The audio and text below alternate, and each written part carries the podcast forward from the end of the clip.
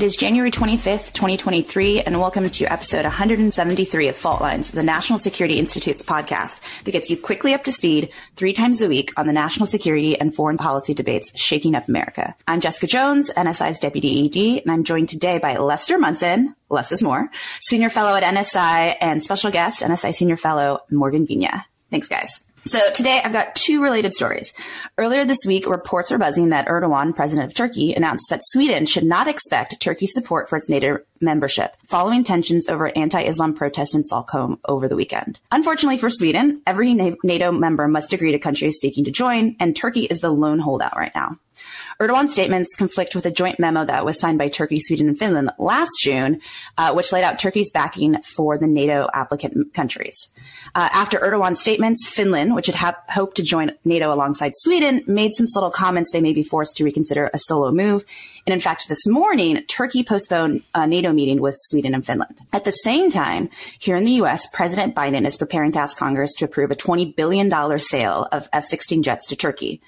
And while the Biden administration has praised Erdogan's assistance in brokering last year's deal to uh, let Ukrainian grain shipments out from the Black Sea, it's, you know, we've got Erdogan still being cozy with Putin. Congressional lawmakers, for their part, are expected, some are, are expected to require that Turkey commit to ratify Finland and Sweden into NATO as a condition for letting the sale of the F-16 continue. And some, including Senator Menendez, who is chairman of the Senate Foreign Relations Committee, uh, take it a step further and want Erdogan to improve his uh, Turkey's human rights record. So, you know, my first question is, what do we make of, of, just Finland and joining NATO? How important are they as members of the military alliance? And are, they important enough to disrupt relations with Turkey, U.S. Tur- Turkey relations? Turkey is the second largest army in NATO, and it's, you know, buttresses the southeastern flank of the alliance. Morgan? This podcast addresses two separate issues, but as with anything with Turkey, everything is closely interlinked here. First, NATO has an open door policy, which is articulated in Article 10 of the North Atlantic Alliance, means that membership is open to any European state that is in a position to advance the alliance. Both Sweden, Sweden and Finland have democratic foundations, and they share the transatlantic community's dedication to the rule of law and peaceful resolution of dispute. Frankly, though, I think the United States could probably have leveraged their desire to join NATO to its advantage given the their proximity to the Russian border. You know, could we have gotten something out of this? and possibly something in the Arctic. When it comes to Turkey, though, as I said before, you know, nothing is easy. Erdogan has done a really good job at putting the United States in a bind here.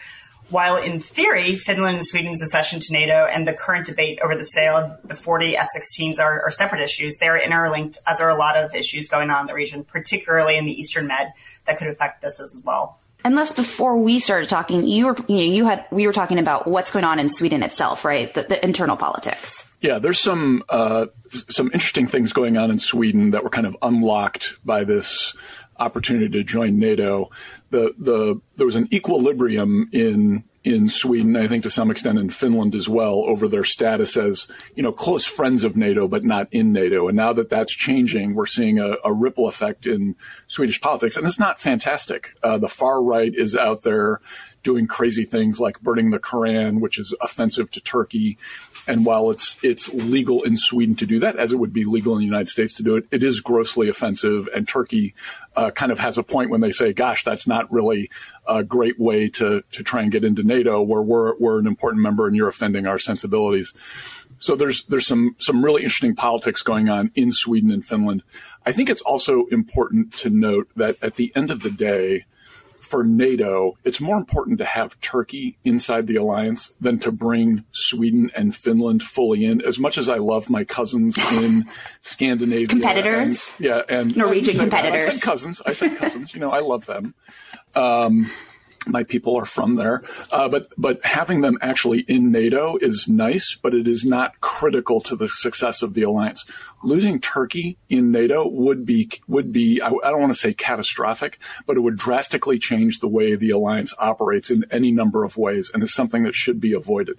So I think I think it's prudent for everyone here to uh, really take a deep breath, let this settle down a little bit. Try not to be talking about burning the Koran all the time and whether that's a good idea or a bad idea and freedom of expression and all that stuff. And let's and let's try to focus on the the critical task here, which is to bring these countries in in a way that is smart and not going to you know be in the headlines every day. Les, I'm going to push back a little bit here. I think Turkey is has demonstrated itself a completely unreliable NATO ally. Know, Erdogan can be helpful when it's advantageous for him to do so, but when he went through with the purchase of Russia's S-400 radar system, NATO allies, including the United States, lost a lot of confidence in him. The U.S. itself imposed CAATSA sanctions on Turkey's defense industry. But I, I do agree, though, that, you know, at this point, we cannot underestimate Turkey's membership in NATO. You know, Turkey is strategically located in the Eastern Med. It has often been referred to as a bridge between Europe and Asia. Uh, Turkey is host to Incirlik Air Base as well as NATO's Land Warfare Command in Izmir. So the notion of kicking Turkey out may score some political points, particularly in Congress, but I think it would have serious repercussions for the alliance. It's so funny because if Jamil, I, I don't know, I'm like, should I be the Jamil Jaffer here? Because I'm both surprised, but I'm not surprised, but also surprised by that position for all the reasons when you first started Morgan, for all the ways that Turkey hasn't shown up as an ally or a friend in the region or uh, to the alliance, right? And you have one country holding up NATO priority, uh, principles, priorities, and you've got them angry over, you know, what's going on in Sweden, which is freedom of expression. To Les's point, like that, that, that occurs, you know, there are constitutional rights there. It's the same here in the U.S. Like there's, we would allow those protests as well.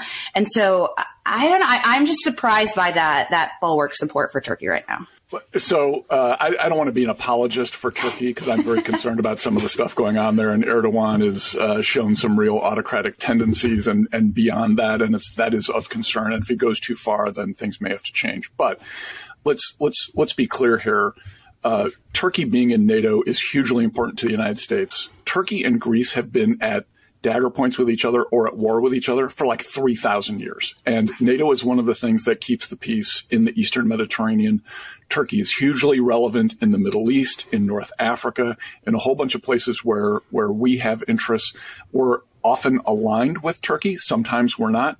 Uh, so it is definitely a complicated relationship, but we need to think very long and hard before we, we, we value potential members from Scandinavia over Turkey itself. And I'll just say one quick thing about Congress. Senator Menendez has a long track record of of being concerned about these developments in Turkey. He's he's not wrong on the merits of those issues. There are things Turkey does that are of concern, but we do need to put them in the larger context of U.S. security interests in a bunch of different regions are the solidity of the of the NATO alliance and some of these broader themes. It's not always just about values. Values are important. It's also about our interests and our ability to deal in a not unilateral way with a lot of these challenges. Well, that was going to be my actual because you love to bring up Congress, and usually we try to get you to not bring up Congress. But literally, my intro raised a story about Congress and so putting aside the Menendez, I mean, so Morgan talked earlier before, before we started recording about, you know, Congress being able to play the bad man role, right? It can play the hard, the hard guy right here. And so the Biden administration can have more flexibility. Do you think that's what Congress is doing? Do you think they're overstepping? Can they actually stop a sale? What, what's going on?